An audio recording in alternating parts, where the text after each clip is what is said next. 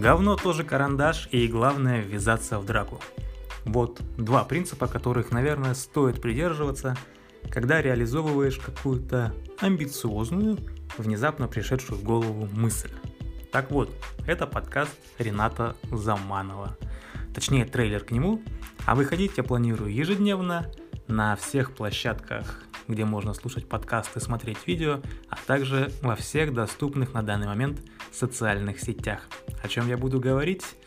О проблемах и вызовах, с которыми сталкивается современный мужчина, о его роли в обществе, о его процессе становления и самореализации.